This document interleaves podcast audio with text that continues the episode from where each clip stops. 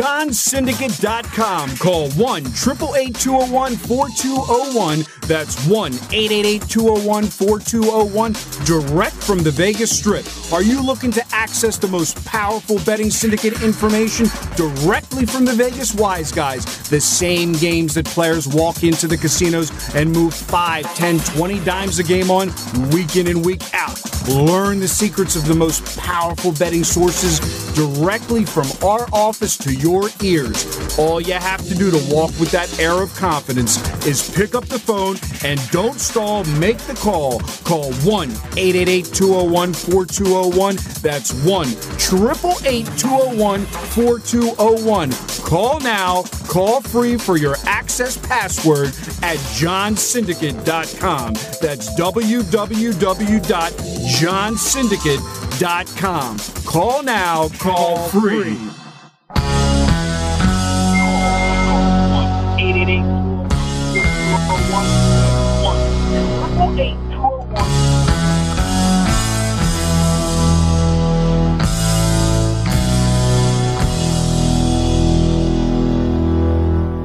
Right, guys, we're back with the last show of the year in 2022 Sports Insider Radio. We have our special guest from Wager Vice. Alan, Big Al, is ready to rock and roll with us today. Dave is off for the, he's got personal matters to attend to, so he's off today. And uh, we got Big Mike as always.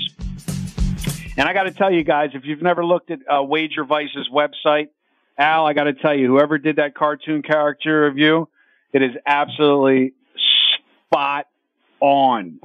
Spot on. little, little body, big, big bowling brain for the bowl games. How little is this body now? We all know that we've been working on losing weight. You, me, Big Mike. How we, what are we down to right now? What was the high, and now what is where are we at going into the New Year's Eve? Yeah, I actually think that cartoon might look a little bit better than the, the real life guy. But I uh, I started at 322, and as of this morning, I'm 220.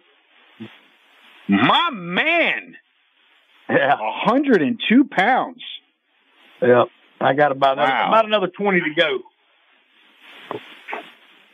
And Mike started at Mike. Where where are we at? I started a month ago. I started at 219. I'm at 212 right now. Um, and what I'm trying to achieve is to get into my high school weight, which would be under 200. Um, I was 206 at one point four years ago when I was, you know, extremely high. Uh, really good diet that I was on uh, through my gym, Extremely and I was doing a strength training program. What's that? Oh, you were doing a high quality diet. You said I was extremely high. no, strict diet. Oh, okay, got it, got it, got it. Yeah, listen, you were no, carrying no, not, trucks. not anymore. You were pulling. Listen, you were pulling trucks.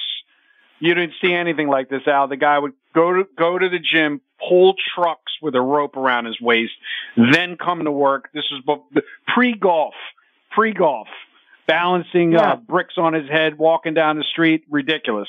Pulling. I've never seen any. What what did you call that? Ultimate CrossFit. What was that? No, it was a it was a basically a powerlifting gym, and we did a lot of strongest man um, exercises. We pick up these boulders. They're called Atlas stones. We would throw them over our shoulders. We would do pull it. We would pull trucks, which actually pulling a car in neutral it is not as hard as you think, because once it gets rolling, the momentum you just got to get it starting. Where you actually got to get it pulling. The funny thing, just a quick story the girl that was we used her uh it was a Toyota Tundra. She forgot to put it in neutral and I'm trying to pull this thing and it's like not going anywhere and all these other women that are strong before me are pulling this Tundra and I'm like, "Man, I got to maybe I'm just not as strong." And it like and then she goes, "Oh, sorry, sorry. I didn't put it in neutral." So, um once she did it, it's fairly easy. The the hard part is doing the Atlas stones, honestly, because they have, they rip up your forearms, and you gotta. It's like a process to get them up to your shoulder.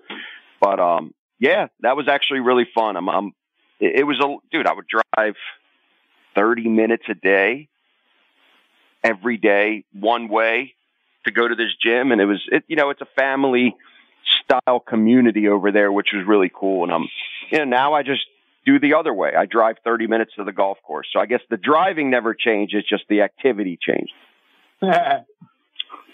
so let's talk about that.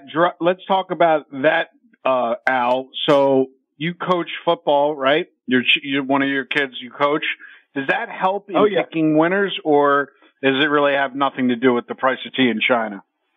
Uh, no, not, I don't think it has anything to do really with picking winners. Um, it, I do get to catching myself watching schemes and stuff during the game, but um, I, I think there's just so much more involved that to uh, that goes into uh, finding winners when we're betting than it does, uh, you know, that equates to coaching uh, youth football. so let's talk about the bowl games. Dave hasn't really been doing much with the bowl games. Um, he's always looking for market edges. Obviously, a lot of people are interested in the bowl games. I, am actually, I'm only played one bowl game. I had Middle Tennessee State on the money line.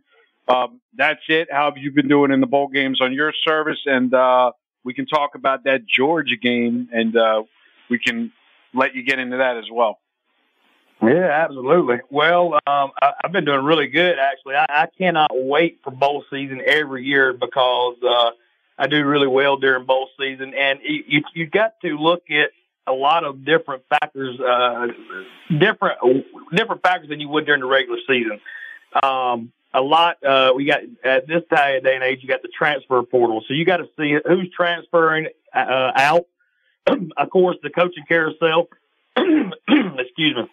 Uh, but another big, big factor in finding bowl winners is the the uh, the motivation factor. Like if you you know you look at uh, Alabama is going to be playing Kansas State. Uh, I think is that tomorrow maybe um, or, or Saturday. But you know how how motivated is Alabama going to be for that game versus Kansas State, who's getting to take on the big bad you know, the big bad wolf and Nick Saban in Alabama, I would say Kansas State. Now, there's going to be plenty more that goes into that, but that's going to be a big factor. Um, you look at a game like today, uh, Kansas and Arkansas, uh, you wouldn't think there's a whole lot of motivation for either one there, but they were both six and six, both barely made the bowl. Um, again, a lot of other things than motivation, but motivation is a big key factor. Kansas has got six wins total in like the last four years. They met that this year, early in the year. They were big. They were nice uh, Cinderella story early in the year. Of course, they fell off. They started playing stiffer competition. But Kansas itself is going for a uh, you know a, seventh win, and that's the first time. And I, I mean, I have to look it up. I would say at least a decade here. Let's see. Last time they won seven games was in 2008, and they won eight. So you're talking 14 years ago since they've won even uh, six games, and they're got a chance to go in there and win get win number seven in a bowl game this year. And you can uh, guarantee they're going to be motivated to do that. So going through these bowls, obviously we have, you know, and I, I want to throw a couple games at you and, and we could kind of do a little breakdown. You don't have to give the opinion, but like Oregon, North Carolina, obviously Oregon is a huge favorite.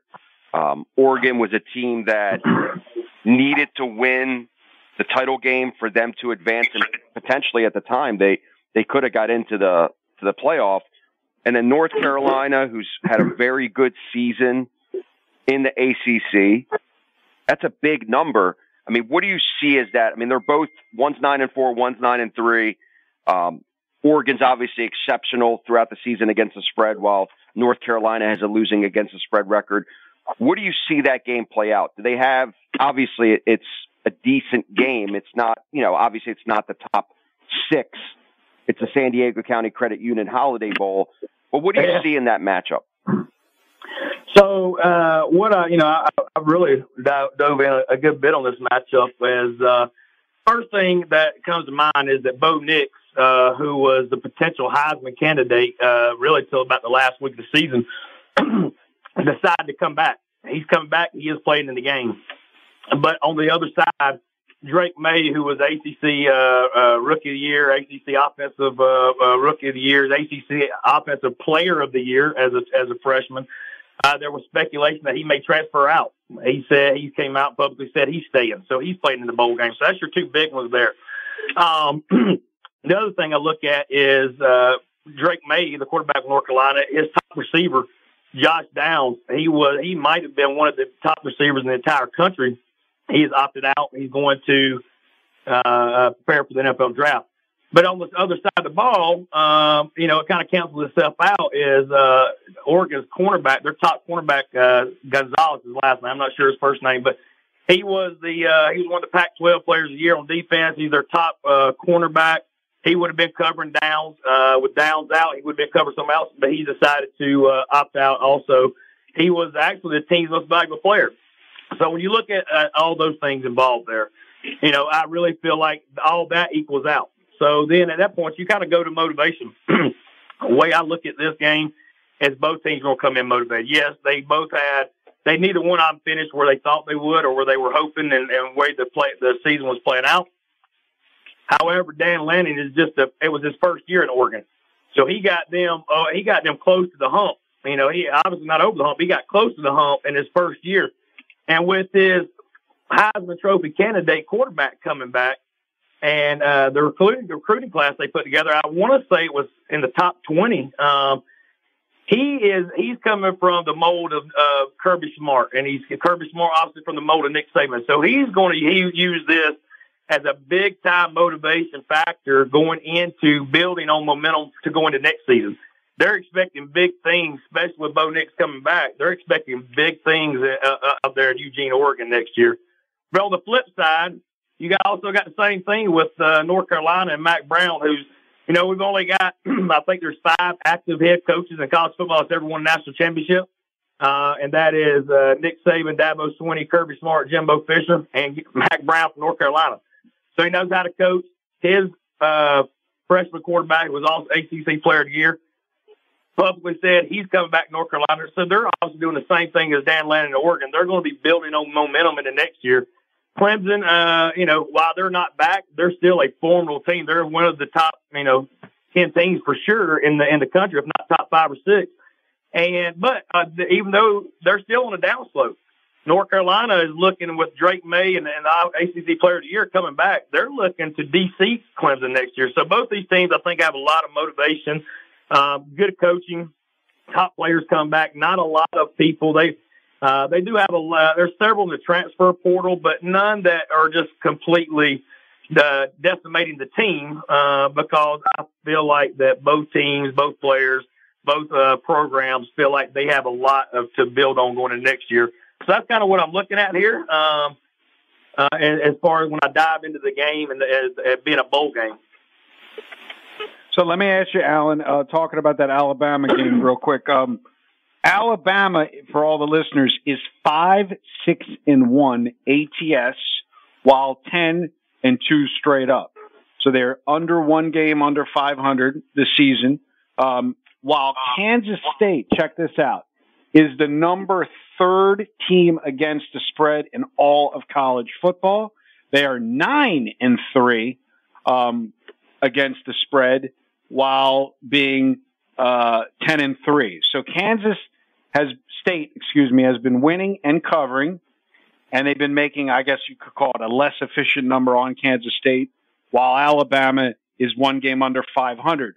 What's interesting on the early money on this game, which is Saturday, 12 noon Eastern Standard Time, New Year's Eve, is 64% of the general public is on Alabama on the screens right now. The line opened up at five and a half. It's now six and a half. And 83%, which is really what I wanted to key in with you, 83% of the general public is on over 56 and a half versus the opening number of 55 and a half. Now, long term over the course of time, I do this on my YouTube channel each and every day. I update the money line results yesterday. Today's Wednesday. Yesterday, both bowl games, the public actually won in easy fashion on their high percentage overlays, but obviously over a large sample size, a thousand games or more, the public's going to be a net loser. Um, the public has been on a little bit of a winning streak in these bowl games where the money comes in heavy on the side that's actually winning. But what's your take on this over? That's a very high number. Usually anything over 76, I start looking. Two days, three days away, we're at 83% on that over. And in some spots, it's actually 57. What's your take on that total? Uh, well, here's what I know. Uh, Bryce Young, who may be the number one pick in the draft next year, has said that he's going to play in this game. Uh, he's coming back to play. You got a Heisman Trophy winner from last year, uh, top two, three, four pick in the NFL draft this coming year. It's very, it's very uh, unique at this point, and, and the day, the day we live in now with college football. Uh, a player like Bryce Young doesn't play in these games.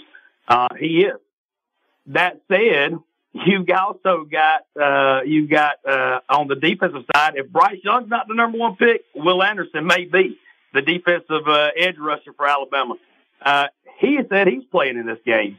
So uh, on the flip side with Kansas State, they also have uh, no opt outs. Uh, last heard, which was as of uh, just an hour or so ago, neither one of these teams are having any opt outs for draft uh, or any other any other reasons for that, other than just you know maybe an injury here or there. But for the most part, both these teams are playing um, with uh, full strength.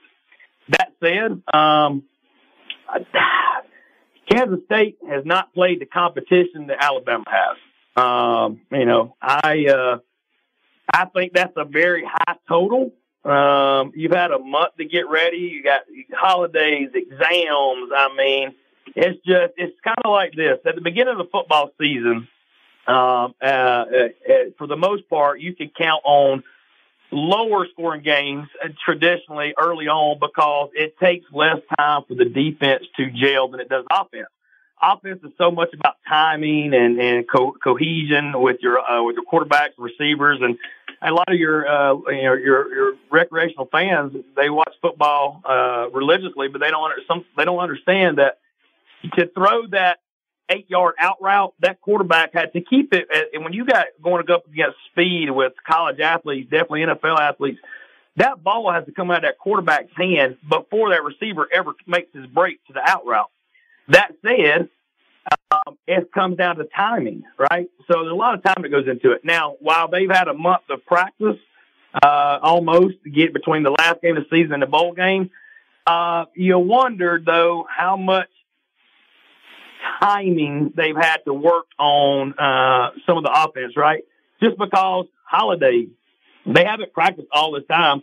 Uh, I know living right here in in the, in the, in the heart of college football world uh, in Athens, Georgia, that uh, you know they had the entire week off of, of Christmas. No no practice at all. They were they were told to lift weights, stay in shape while they're while they're gone.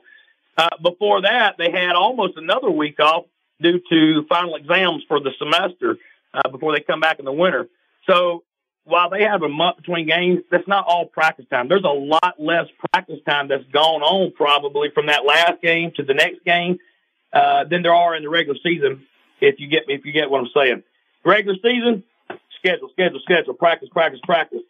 Um, they hit the break. You got four weeks, three, four weeks between games. You got holidays. They go home. You have uh, you have exams. They let them off.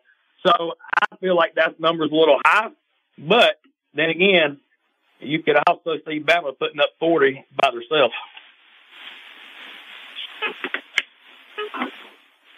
And that's um, so moving on from that because obviously those Saturday is really outside of all the games. That's that's where all the action is. That they they set it up all the time where it's you know you're talking about on Saturday, we have Michigan TCU, which is a very compelling matchup. Michigan has been here before. They've never actually closed. They beat Ohio State, which I believe Ohio State is still the better team. So seeing them against Georgia, in my mind, the winner of that game, I think, is going to have an easy route to get the championship. TCU is feisty. I mean, you saw, you know, Duggan, their quarterback, Allen, is is just a feisty guy. I mean, I don't know if he could compete at the NFL level. Um, it's yet to be seen. I don't even know if he's going to get drafted pretty high, but the guy just fights to the end. And his the threat of him running, I'm wondering if Michigan can really contain that. I mean, they have an exceptional defense. The line right now current is seven and a half. So obviously it's it's different than Alabama. They they have them over the touchdown, over the key number of seven. The total is very high. It's almost 60. It's 58 and a half. So they're expecting a lot of points to be scored in this game. What do you see in that matchup that you're that you're doing your analysis on? Because I know they just started practicing and they got uh, to Arizona. What do you see in the TCU Michigan matchup? Yeah, um, Duggan, uh, like you said, he was, you know, he was recruited by Texas, Alabama, Ohio State, I believe LSU. So he was he was recruited by major Power Five teams, and it was one. It was just like a, a real shock, honestly, when he decided to uh, go to TCU, which I believe I may be mistaken, but I believe he's from Texas in that area.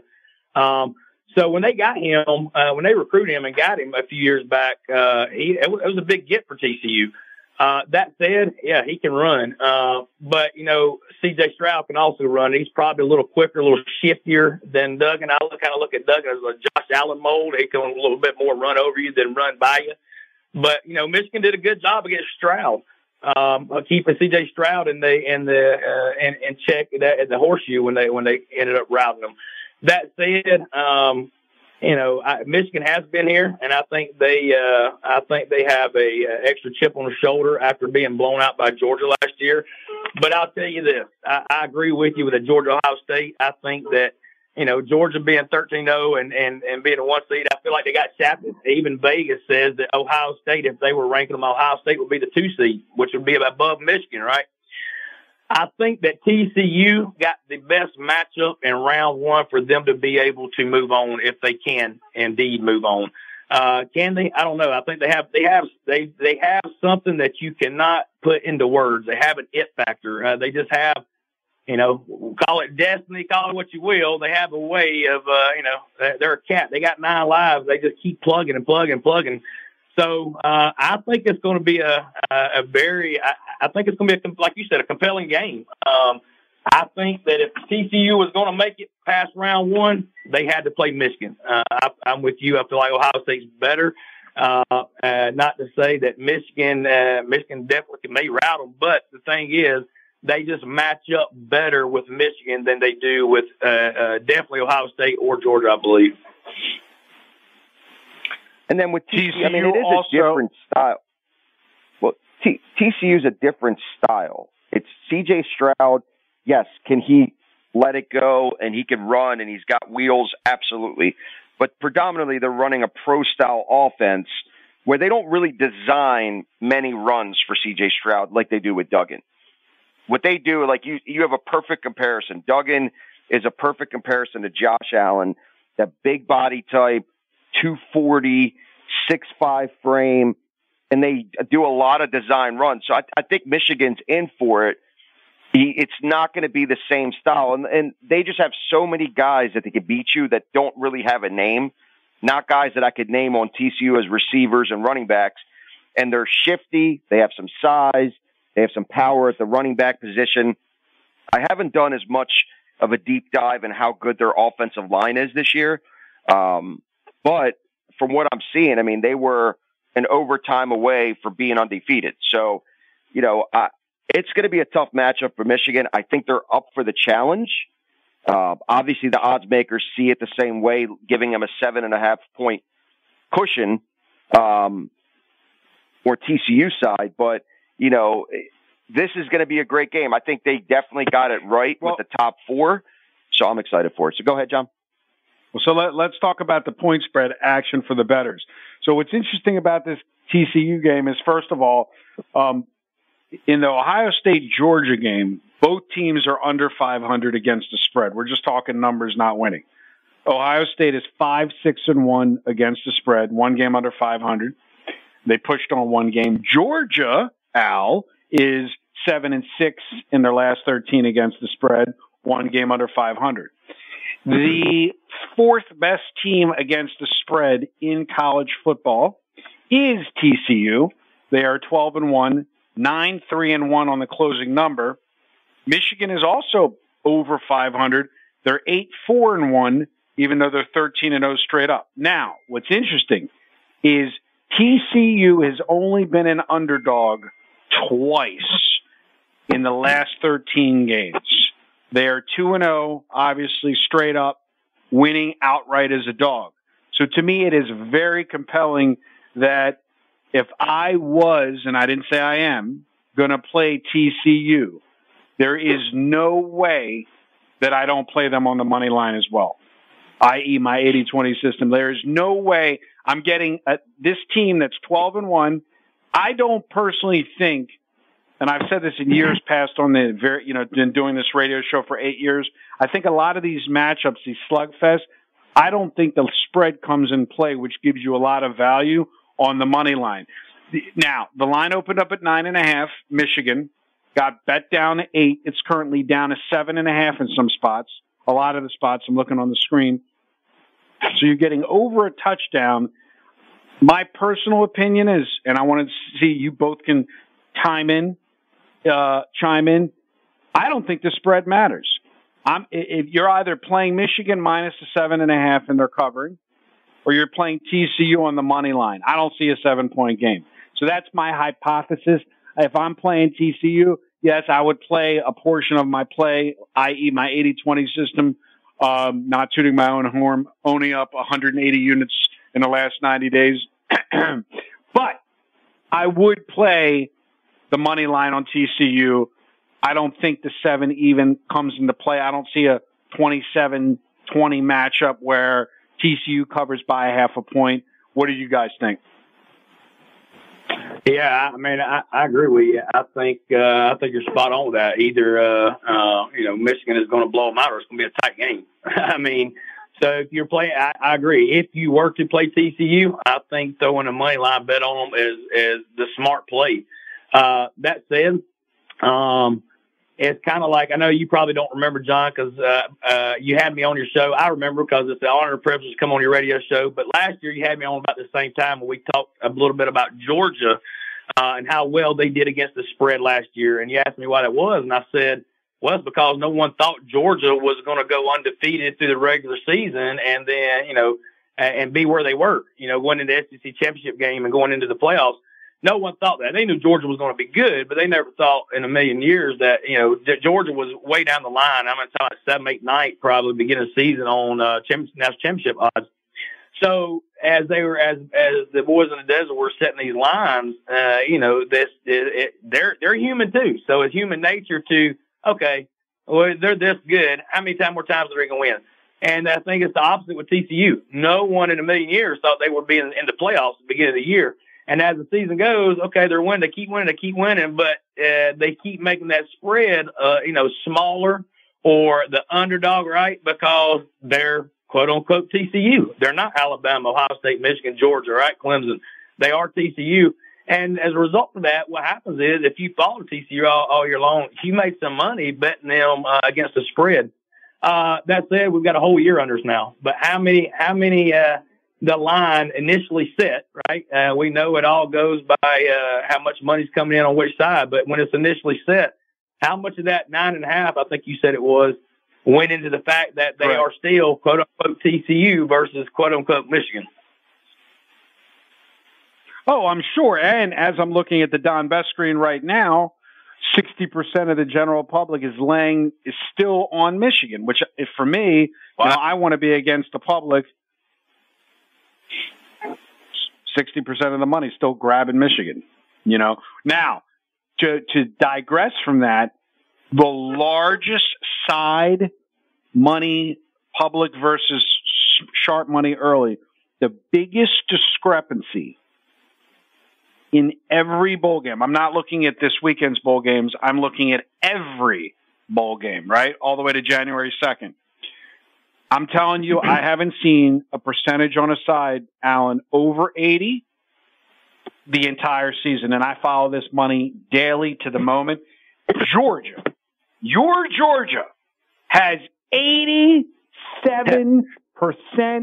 of the public. This does not fair if you want to fade the public. No, no, no don't tell me that. percent. I know, but listen, it oh, this is what we call a reverse line move. And I know that you don't watch my YouTube videos, but on my YouTube videos, I teach everybody what's a reverse line move. The line opens up. All the money comes in on a sharp, on, on one side by the public. The line should historically go up. So if the line opens up at seven and 87% of the tickets are on Georgia, the line should go over the key number of seven to seven and a half at the minimum. Well, we have a reverse line move. 87% of the tickets are on Georgia, and the line went down to six and a half under the key number. Woo! That is a reverse line. The, that is a reverse line move. And what that basically means is pub professional money came in, clients asking me what causes. It's money versus volume of tickets. So you have a million dollars coming in from a sharp group. We'll call it XYZ group. They see seven on the opening number. They go and they hit every account they can hit at a thousand dollars at a time on early money. And it, they, all these computers are connected and they basically see, wow, all this money's coming in at plus seven. We have to bring it down to get money on the other side. They bring it down to six and a half. And then every guy who's at home, like Al, I'm just having a little fun with you, Al. You know, got a little, do a little, ooh, 13 and 0. I can get Georgia under a touchdown now. And now all of the tickets, I said tickets, listeners listening, 87% doesn't mean more money. It means more tickets, more human beings betting Georgia than the sharp money betting the other side at plus seven. So what I'm saying is this is a perfect pros versus Joe's. The pros bet Ohio State on the open plus seven. They might come back and grab the other side for some middle possibilities later, but it is telling that most people bought into this drop from seven to six and a half. And all these people in all these 32 legal states, plus the offshores, plus the PPA, they're all betting, saying to themselves, Oh, I get Georgia 13 and 0 under a touchdown. So I'm curious at your thoughts on that because that is whacked out for a game like that. Well, I uh, I can tell you this. I uh, I, I tend to uh, uh, born and raised in Athens, Georgia area, uh, lifelong uh, dog fan. I try to stay away uh, because no matter how much how analytical the percentage, reverse line movements, and everything I get, everything that goes into finding a winner, I, I some reason I cannot seem to get past the red and black glasses, and, I, and it's either oh, there were no way we're to cover that. Uh, Well, I know the team, or For oh, the purpose you of the radio, just try to. yeah. Well, I here's here's I- here's what I think. I'm from. If, if, if I don't know how many of you listeners have heard of Larry Munson, but he's one of the all-time best broadcasters ever. But he was always very pessimistic, right, about Georgia football. Uh, even when we were winning, he's like, "Oh, we're we're got a tough one coming on board. We're playing uh, an 0 and 8 Kentucky team." Uh, that said, I'm nervous about the game. Uh, uh, but you heard me give you a, a Ric Flair woo when uh, you said reverse line movement because I don't want to hear that everybody's on Georgia because it just makes me that much more nervous. Well, well, the smart money is on Ohio State. The public, every Joe, is on Georgia. So everybody, everybody who's not a pro, basically right now is on Georgia. The sharp money But is keeping this you made me line from going to seven and a half. What's that? I said you made me feel better though when you said it was because it dropped below a touchdown. Hundred percent. Um, Don't you agree? If you're sitting Oh, home yeah. and you have no access to real syndicates, and you, I get a team thir- seven, in it. I get, I get Georgia. I mean, Mike, we live in a different. It's interesting. We live in Baltimore, Maryland, where we have a very high. Um, I mean, there's bars here that just become Ohio State. I don't know why this whole thing from Maryland, and they get they recruit people to. Oh, we have a. I don't know if it's the entire country or just here, but I mean, the the bar up the street, Jilly's, is becomes the Ohio State bar uh, every every Saturday, uh, Mike. So, I mean, what's your what's your take on that? Since we're basically in Ohio State country without being in Ohio. I mean, I to this day, uh, the spread. Here's the thing: I am not a college football handicapper. I don't have an opinion. I, I like certain teams, and I feel like I pr- do a pretty legitimate deep dive when I could I could talk about it with the best of them. But I don't have an opinion on the game. I think Ohio State is a very deadly matchup. I think Ohio State could easily. I wouldn't be surprised if Ohio State was the national champion. Why? Because they have a exceptional quarterback who's going to be a top pick. They have wide receivers that are going to play in the NFL. Marvin Harrison's son, who's just getting better and better. They have two or three running backs that could easily do damage. They have a big offensive line and they have a good defense. Now, on the other hand, you got Georgia. You got, I like to call him Little Gronk, Gronk Jr., Mr. Bowers, who is probably one of my favorite players since he was a freshman. The guy's an absolute freak and a tank, and he can run routes like a wide receiver. JT Daniels, who's looks like he uh, weighs less than Allen right now, right? He's about a buck fifty, maybe. Um, but the guy is just a winner. He just he doesn't, he, he is just a winner. I don't see him playing at the pro level just because of his size, but for a college quarterback, he plays Kirby Smart's scheme exceptionally well. He fits the actual scheme and he runs it to perfection. They brought guys back from last year. Obviously, they lost Pickens, who's obviously a starter of the NFL. But outside of that, the guys that have stepped up, and again, I don't know enough like Allen does about the Georgia team. So, but defense, all those guys got drafted in the NFL. They just brought guys back and the guys that stepped up. It's like basically right now you're looking at the emergence of the dynasty that used to be or still could be with that Alabama is people want to go to Georgia when they're five star recruits.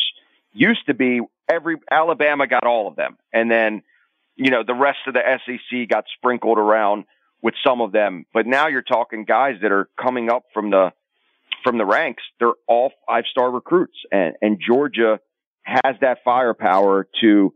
Again, this is a type of game I wouldn't be surprised, similar to the Michigan TCU matchup, that Georgia could blow them out, or money line. Ohio State can get the money line win easily. So that's the cool part about these games that you would think the final four, you would get threes, you would get two and a halves because it's a neutral field, but it's not. It's, it's not at all. You're talking about two games, one above the key number of seven, one just under the key number of seven. So they're suckering you in both ways. And that's why the odds makers are exceptional at what they do. The public is always confused. They bet with their hearts. They don't have any analytics. They don't have an Allen in their back pocket giving them deep dives like we do. We are the fortunate ones. So if you're new to the show and you got the link from Instagram and, and you've never heard us before, unfortunately, we don't have David Miller on the show today. I kind of wanted to give him some praise from this past weekend of beating some key numbers um, while the public lost. Um, but Allen is the real deal, guys. We're going to be getting out all of Allen's plays for the rest of the bowl season on Telegram. So if you're not already a subscriber, give us a shout. Give us a shout after the show. But um, I'm very excited. And then you know the season's not over for Georgia when they win. Now we get to talk about them in the national championship, which is I think what is it January 9th, Allen, or is it? Yeah. Or is it January, January 10th? Yeah, January. Uh, I believe it's January 9th on that Monday night. And here's uh, here's one Got thing it. I'll say too about about that line, John uh, and Mike, is that you know the public better. No, no, no. Uh, Go ahead. I was going to say the public bettors. Uh, you know, they they look at Ohio State the last time they seen them on the field, right? And the last time they seen them on the field, they were getting boat raced by Michigan. Well, the last time they seen Georgia on the field, they were, uh, you know, they were well, they were galloping in the SEC championship against LSU. So, you know, the uh, the public bettors tend to look at recent bias, you know, instead of the big picture, and so a lot of that could be that that uh, that as well, uh, because last time we seen the two teams play. And as uh, I have chills going down both arms, looking at the Don Best screen. Um, recency bias was Brian Blessing's claim to fame. He always throw out the last game, always throw out the last game. Unfortunately, not only is it the championship game, Mike, January 9th will be the one year anniversary of Brian being, uh, so I will be smoking a cigar. I will be drinking a beer And I might even buy a pack of cigarettes and smoke the whole damn pack in honor of Brian on the national championship as he did pass away on January 9th of this year. And I didn't even realize that the champion game was on the exact year anniversary. Now, let, moving on from that, let me ask you um, about NFL. Um, because you're such a football, and I know you bet on everything, but are you do you care about a specific team in the NFL, or you're just looking at every game? Uh, there's really no favorites, i.e., the Georgia scenario. Yeah, there's, uh, you know, I'm a, I'm, I'm a, I'm somewhat of a Falcon fan just because I'm from the area. But I mean, honestly, I think I've watched about two quarters of a Falcon football game this year, and that was last week when Desmond Ridder uh, played. I want to see how he how he did. Uh, other than that, no, I really don't have favorites. Um, I just uh, the pageantry and the passion of college football it draws me in. Uh, you know, the NFL is. Uh, I just don't get as as, as caught up in it, the fandom, right? Uh, now betting, yeah, you know, I'm I'm really looking at, uh, at so many different factors. Um, uh, in the NFL is I definitely don't have uh, definitely don't have a favorite. Um, you know, I, I, I like to watch good games.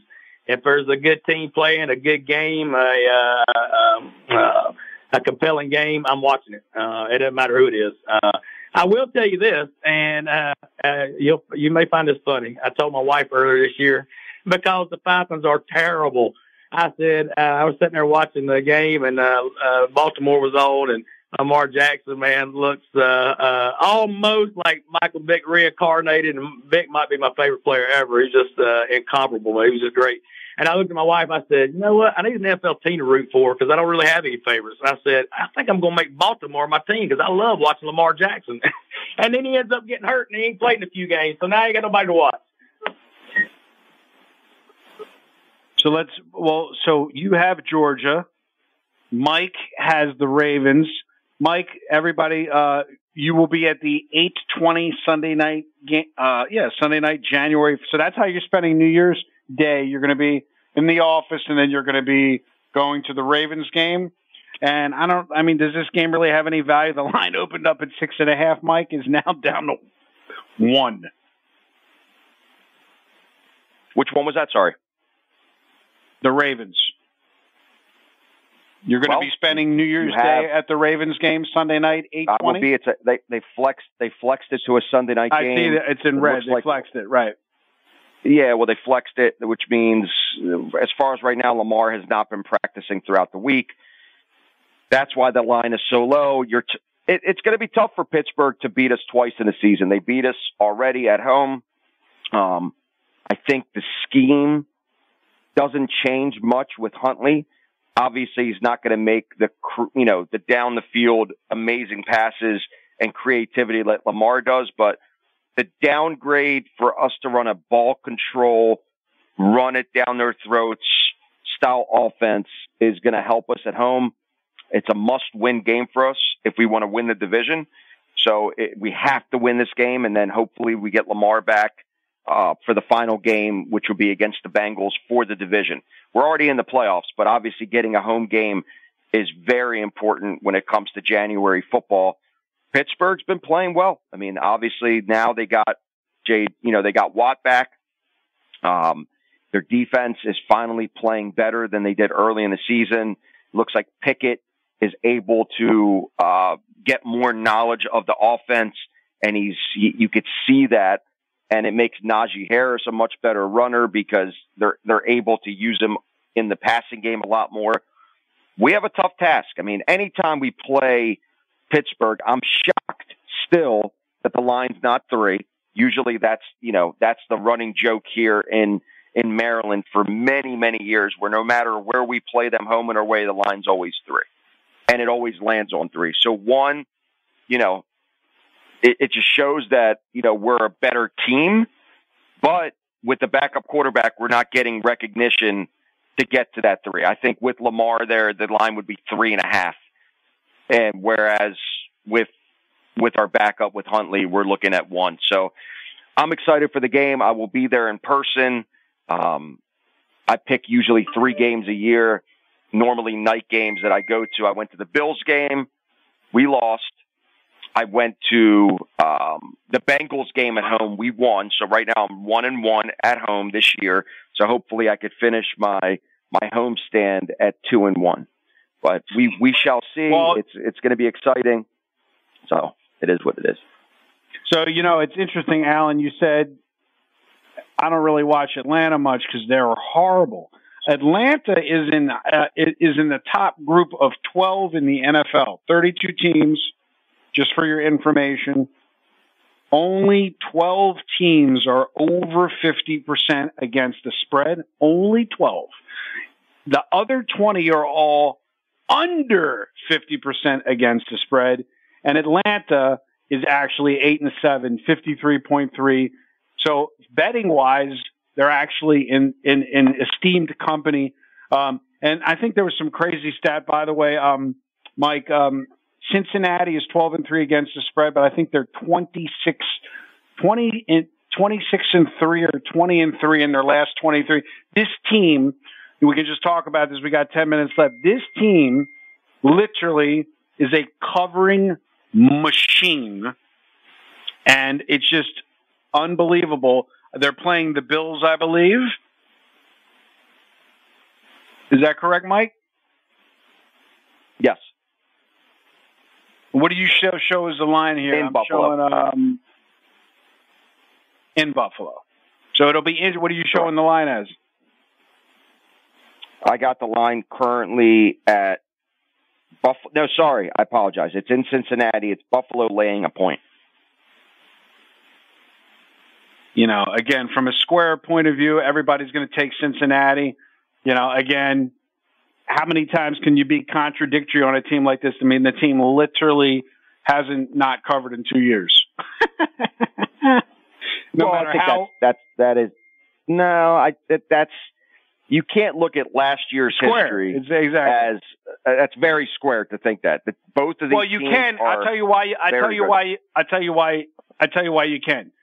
If there's a stat that the worst team against the spread in the season that you're in, usually the following year rises up to almost being the best team against the spread. So, for instance, to give you an example, Tampa Bay is three and eleven and one against the spread. So what they will do is they will make these crazy numbers based upon this season with Tampa Bay. Don't be shocked if we're talking about Tampa Bay being seven and zero against the spread next year after week in week eight after the first seven weeks. So year over year, what usually winds up happening is the line makers adjust and it's a flip. So Dallas Cowboys was the number one team against the spread in 2021. They they were 13 and five. They were the number one team against the spread. Carolina was the worst team against the spread in 2021. They were 5 and 12. So you just have the Cowboys at the top and you have Carolina at the bottom. You flip forward a year. You look for the Dallas Cowboys. The Dallas Cowboys are currently right now against the spread still rolling 9 and 6 but not nowhere near that 13 and 5 at 60%. And Carolina, who was the worst team against the spread last season, is now in the esteemed company of the 12, 8 and 7 against the spread. So they did a, a complete flip. So usually what you don't see is year to year, everything staying the same. And that means the line makers are overlooking that team because last year Cincinnati was 14 and 7 against the spread. I'm looking at it now. And then you flip to this year and they just keep on rolling. Now they're 12 and 3 against the spread. So anyway, I just wanted to show you that usually it does bounce. And I think what happens is because it's not a major market. It's not Dallas. It's not the Ravens. It's not the Steelers. It's not the Chargers. It's not the Broncos. It's not, you don't think of like Cincinnati as having this huge traveling fan base that the line makers themselves just overlook these little what I call smaller market teams inside the NFL. Like even Green Bay's a big team for betting and for fandom, but you know, Green Bay you can drive across the whole area in like five minutes. It's in nothing nothing of a city versus, you know, Los Angeles. So it's perception. It's obviously why they flex the Pittsburgh Ravens game, talking about the fight. Why they do that? More eyeballs watching the game, two major markets, Ravens, Steelers. So with the Bills, it is compelling um, to see a, a one point game. Um, in terms of predictions, we got about six minutes left just for the fun of it. We know that Alan thinks that Georgia's going to win it all, right? You still believe that Alan is Alan? You still believe they're going to win it all? I uh, I am. Come on, I need you on the radio. I need proof, documentation. Yeah, this is. I, I'm cautiously optimistic. I uh, like I said, I'm from the I'm from the breed of Larry Munson, where I'm always worried. I tell you what made me feel better though about this Ohio State Georgia game is Ohio State is playing the, the disrespect card, right? No one gives us a chance. We're going down to Georgia's backyard in Atlanta. Uh, nobody gives us a chance to even uh, to even think we can win. Well, on the flip side, Kirby Smart, I feel like is the is the absolute best motivator, uh, number one motivator in the country at this point, uh, if not the best overall, as head coach. And he's got he's t- at the end of the LSU game, his words were at the post game interview on the field. First words out of his mouth were, "Good to be SEC champions. Proud of this team, but we've got to do something on defense because that was absolutely embarrassing."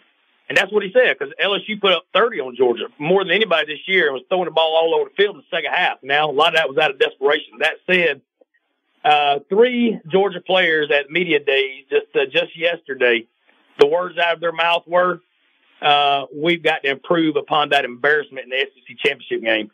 Now, you think you got 18, 19, 20 year old kids that just went 13 and 0 coming off a national championship season and just won the SEC? That they would be, uh, you know, pounding their chest, ready to go, right?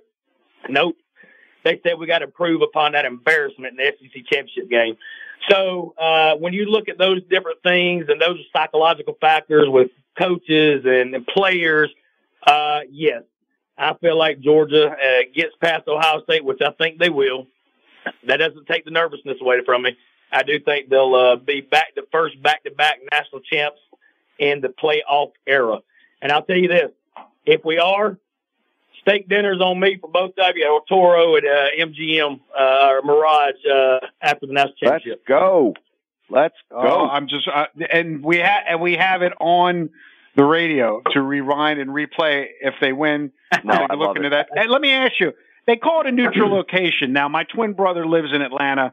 And I know it's not that far from, you know, Georgia's not that far from everything, you know, in, it, it's not like being in California where you can drive 10 hours and still be in the state.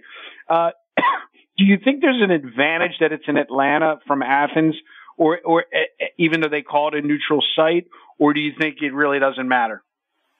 I, I do think there's an advantage, and here's why. Now, it's not going to be an overwhelming advantage as, as if they were playing in, you know, in Sanford Stadium or if they were playing in the Horseshoe, right? That would be overwhelming. I, I do think there's going to be more Georgia fans for. here's the thing: this these playoff games are not like regular season or SEC championship games. They uh, where they give each school uh, like you know thirty percent or forty percent of tickets. Each school is only getting ten to twelve thousand tickets, and that's it. Mercedes Benz holds 76,000, I believe. So you've got, you've only got a guaranteed about 12,000 from each that are going to be at the game that each school got season ticket holders. You know, they, you gotta, you gotta make a certain list, the top 12,000 donators, whatever, get, get tickets. So each school got about 12,000 tickets approximately to give out to their season ticket holders and whatnot. So we still got about 50,000, um, uh, fans that are left to be there. Now, who wants it the most? How many fans from each side wants it the most to be able to go? But then you run into the, the thing where it's only an hour from Athens. I can be at Mercedes Benz an hour from my office where I'm sitting at right now talking to you guys. So while tickets are going to be expensive, it's going to be less expensive for Georgia play, uh, fans to get there just because of the, the expensive of the, the travel expenses. Just about from anywhere in Georgia, other than maybe deep South Georgia, you can go to the game drive to the game and drive back same day, right? So, right. Uh, Ohio State hasn't been there in a while. However, Georgia's got the chance to be the first back-to-back national champs in uh, in the playoff era. On top of that, Georgia and Ohio State have only played one time. And Kirk Herbstreit was a quarterback back in 1994. Eric Zeier was quarterback for Georgia. Garrison Hearst was a running back for Georgia. And Georgia came out on top of that, I believe, it's 27 to 13. Ohio State is a big name blue blood program that Georgia fans want to see their team play again. where there you go. Alabama you get fatigue, right? Georgia still new at this. They've only won one. We want to go back to back. So I do think there's going to be a Georgia bench in the state. Let's go, Georgia. Let's win the stake. Happy New Year to everybody. That was the hour of power. We'll be back next week, next year. Good day and good luck.